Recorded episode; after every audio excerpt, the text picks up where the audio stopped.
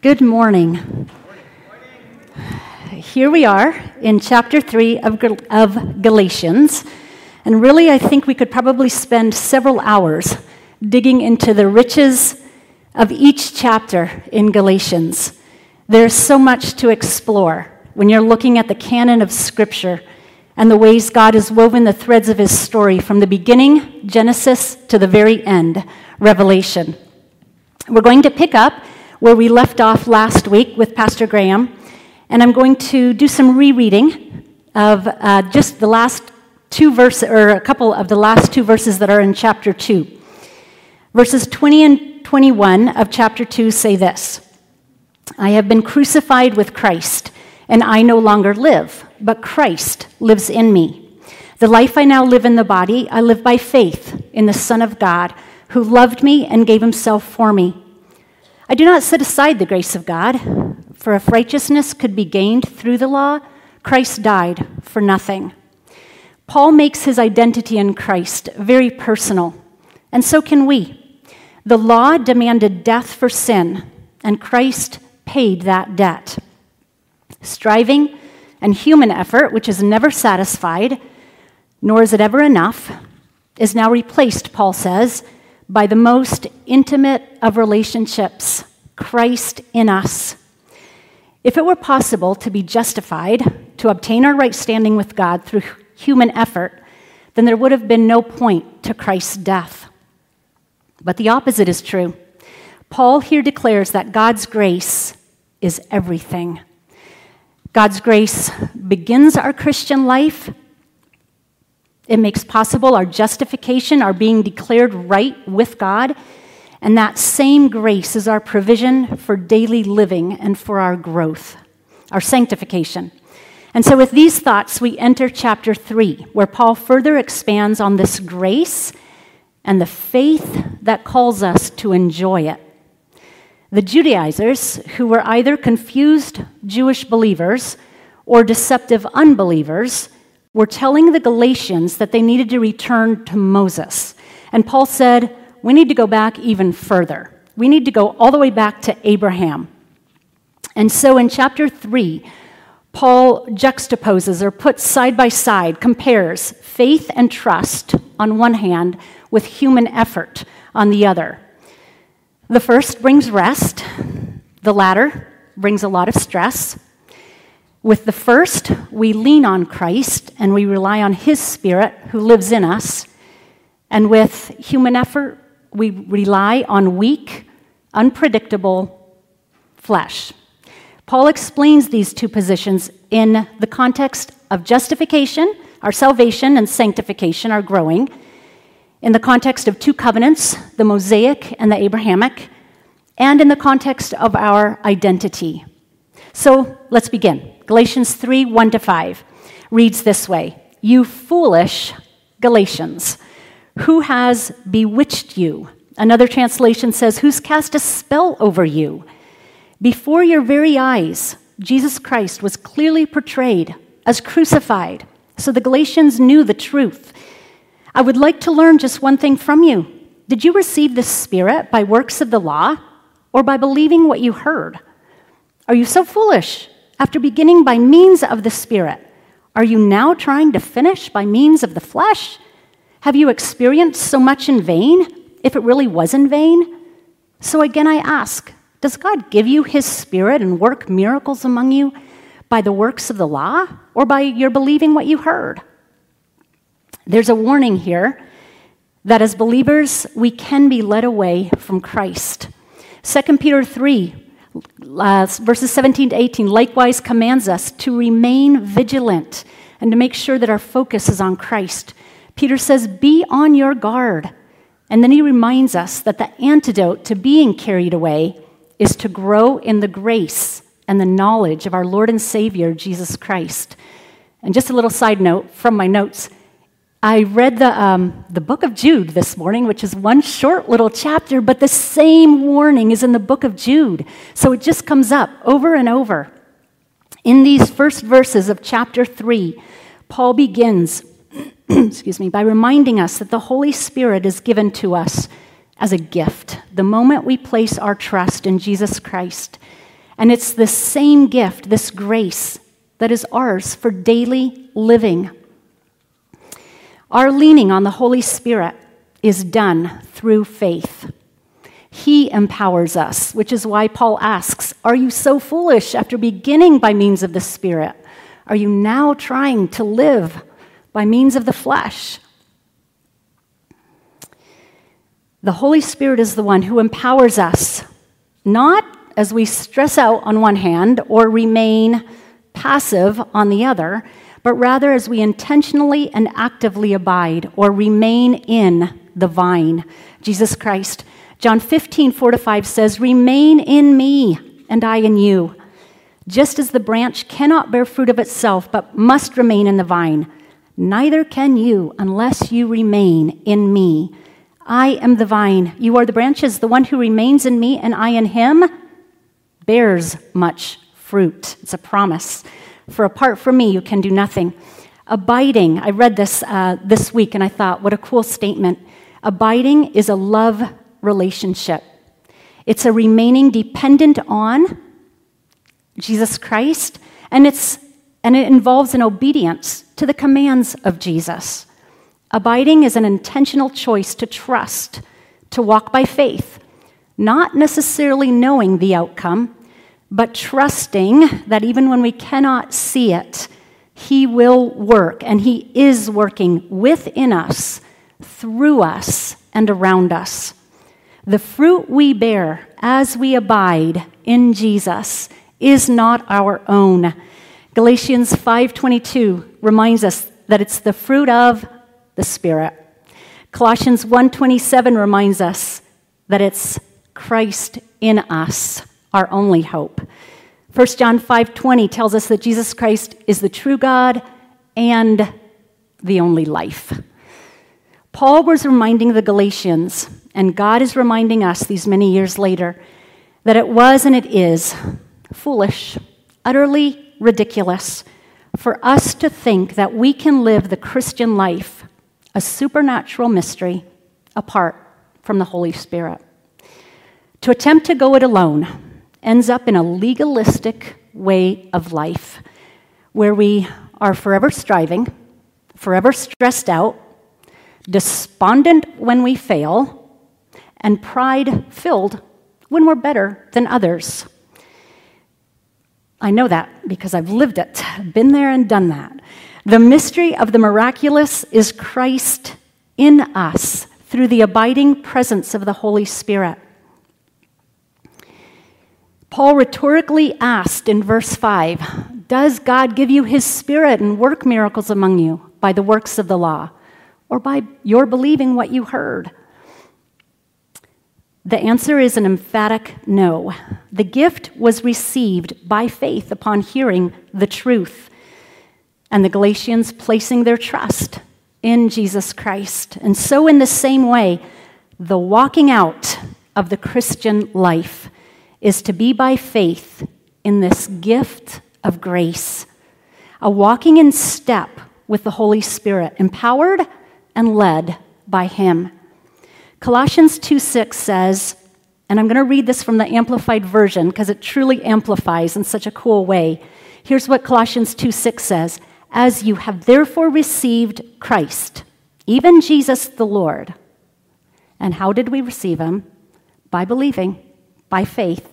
So walk, regulate your lives, and conduct yourselves in union with and conformity to Him. And here Paul turns to Abraham as an example of that active faith. And he pulls two quotes from the very beginning of the Bible, from Genesis. So I'll read Galatians 3 6 to 9. So also Abraham believed God, and it was credited to him as righteousness. Understand then that those who have faith are children of Abraham. Scripture foresaw that God would justify the Gentiles by faith and announced the gospel in advance to Abraham. All nations will be blessed through you. So those who rely on faith are blessed, along with Abraham, the man of faith. Faith was the requirement more than 400 years before the law was given Paul first quotes from Genesis 15:6, when Abraham was still Abram. And at this point, Abram and Sarai had no children, but here's what God promised way back in Genesis. The word of the Lord came to Abraham A son who is your own flesh and blood will be your heir. And he took him outside and said, Look up at the sky and count the stars, if indeed you can count them. And he said to them, To him, so shall your offspring be. Abram believed the Lord, and he credited it to him as righteousness. Righteousness came, right standing with God came through faith. No works were involved.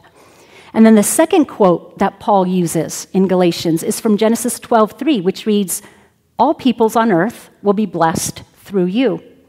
That was the gospel.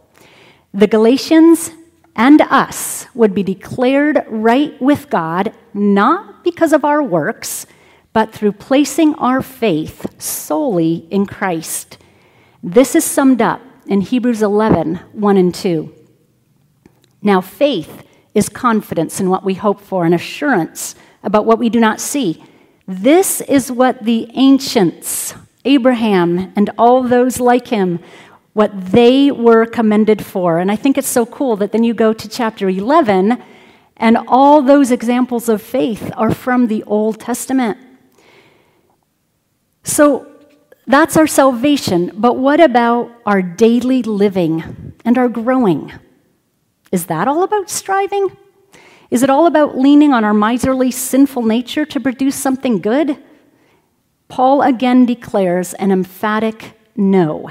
So let's continue reading in chapter 3 of Galatians. All who rely on works of the law are under a curse, as it is written Cursed is everyone who does not continue to do everything written in the book of the law. Clearly, no one who relies on the law is justified before God, because the righteous will live by faith. The law is not based on faith. On the contrary, it says the person who does these things will live by them. Christ redeemed us from the curse of the law by becoming a curse for us. For it is written, Cursed is everyone who is hung on a pole or on a tree, some translations say. He redeemed us in order that the blessing given to Abraham might come to the Gentiles through Jesus Christ, so that by faith we might receive the promise of the Spirit. To help explain his emphatic no, Paul again quotes from the Old Testament four times. He refers first to the Mosaic Law, then he comes back to it later, but he first quotes from Deuteronomy 27 26, which says, Cursed doomed would be another word, is anyone who does not uphold the words of this law by carrying them out. In order to gain right standing with God through human effort, one would need to obey the law perfectly daily. No one has ever been able to do this. Thus, without Christ's death as a substitute on our behalf, on our behalf we all are under a curse, doomed Legalism, then, based on human striving, brings a curse and never a blessing. The second Old Testament quote comes from Habakkuk, Habakkuk, not sure how you, how you pronounce that book, I've heard it both ways. Habakkuk 2 4, which says, The righteous one will live by faith.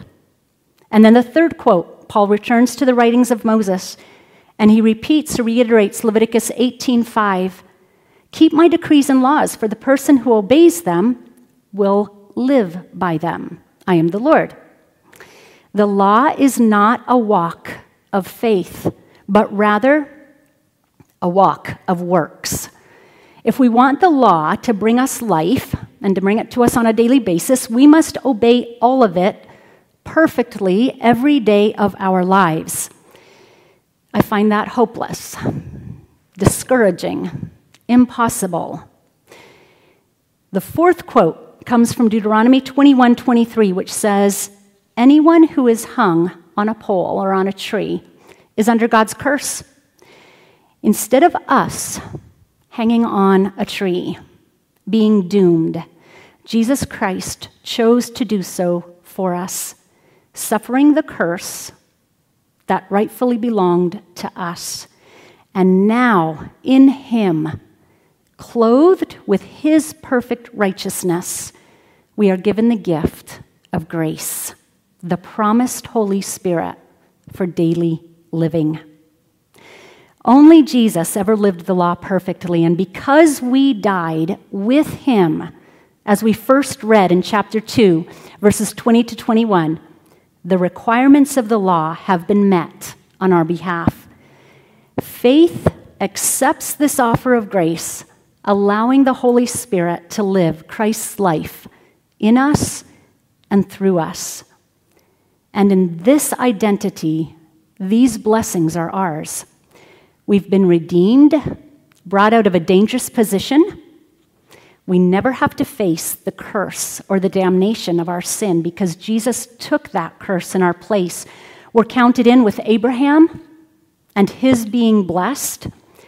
And we have in the Holy Spirit a forever friend, a helper, an advocate. Let's keep going. Verses 15 to 25 of Galatians.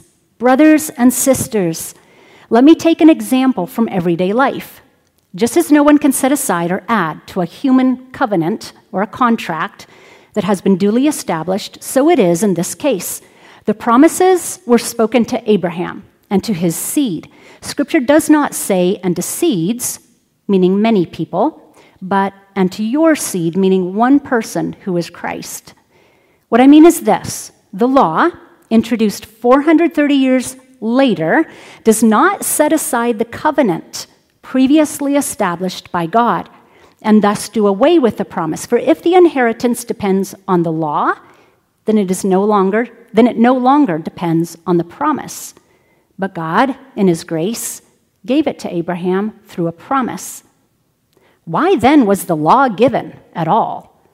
It was added because of transgressions until the seed, Christ, to whom the promise referred, had come. The law was given through angels and entrusted to a mediator, and that was Moses. A mediator, however, implies more than one party, but God is one. Is the law therefore opposed to the promises of God? Absolutely not. For if a law had been given that could impart life, then righteousness would certainly have come by the law. But Scripture, in mercy, has locked up everything under the control of sin so that what was promised, being given through faith in Jesus Christ, might be given to all those who believe. Before the coming of this faith, we were held in custody under the law, locked up until the faith that was to come would be revealed. So the law was our guardian until Christ came, that we might be justified by faith. Now that this faith has come, we have the Holy Spirit, we are no longer under a guardian. Paul here explains that the Mosaic covenant was for a very specific purpose. It did not take precedence over the promise received through Abraham and intended for all mankind. On the contrary, the Mosaic covenant prepared the way for the Abrahamic covenant to be enjoyed by all and to be fulfilled. The Abrahamic covenant was set in motion many years before the Mosaic covenant, and its very nature was superior to that of the Mosaic covenant. And here's why the Abrahamic covenant was a legally binding contract. No one could add, no one can add anything to it or take anything from it. The Mosaic covenant could not add requirements or conditions to the promise that had been made to Abraham 430 years prior. And this was because God was the author and the giver of the Abrahamic covenant. It had been ratified by God 430 years prior. That was different than the Mosaic covenant. The Mosaic covenant was dependent on two parties God and Israel, and it was mediated by Moses. It was bilateral. The Abrahamic covenant was unilateral, no mediator was involved. The Abrahamic covenant was given by God and was dependent on no one but God. There was no mixing of the two covenants, and Paul wanted to make that clear to the Galatians. Their purposes were distinct. The promise of the Abrahamic covenant was made to Abraham's seed, meaning Christ and all who are in his family. So it was made to us who are in his family. This was a promise characterized by grace, unlike the Mosaic covenant, which was characterized by merit and predicated on good works. So the Galatians rightfully would have asked, why then, or of what use is the Mosaic covenant or the law? Its purpose was never to save. It was rather, here's how Paul described it, a chaperone or a tutor. Paul descri- describes the law as fulfilling the same role as male slaves would have uh, filled at that time, who served the children of rich families. The responsibility of those tutors was to keep young sons, the young sons of these rich families, in line and out of danger. In like fashion, the Mosaic Law was given to Israel to help the nation know how they were to behave in order to be a light and a beacon to the world. Israel was to look different than the nations around them so that others would want to know their God. Israel was to introduce the world to the one true God. The Mosaic Law was given him at Mount Sinai and it ended at the cross, where Christ, as a substitute on our behalf, perfectly fulfilled it. Salvation for those in the Old Testament and for us today has always been through faith. The law exposed sin, which it continues to do to this day, but it can never clean it. It shows that all humankind is imprisoned by sin, helpless, hopeless on our own, too weak to unshackle the chains that confine. In that doomed, dangerous position, how sweet and life giving is the promise. In His grace, God shows us the mess that we're in. He does that through the law so that we're ready to accept His gift of grace the, his spirit, the Holy Spirit living within. Romans 11:32 says, God has bound everyone over to disobedience. Why? So that he may have mercy on them all. And Romans 5:20 says the law was brought in so that the trespass might increase, so that we might really see what a mess we are in. But the greater our mess, the greater is grace because it covers it. To wrap up this section of Galatians, Paul clarifies our identity in Christ's family. And we'll wrap up with this Galatians 3 26 to 29. In Christ Jesus, you are all children of God through faith. For all of you who were baptized into Christ have clothed yourselves with Christ. There's neither Jew nor Greek, there is neither Jew nor Gentile, neither slave nor free, nor is there male and female, for you are all one in Christ Jesus. If you belong to Christ, then you are Abraham's seed and heirs according to the promise.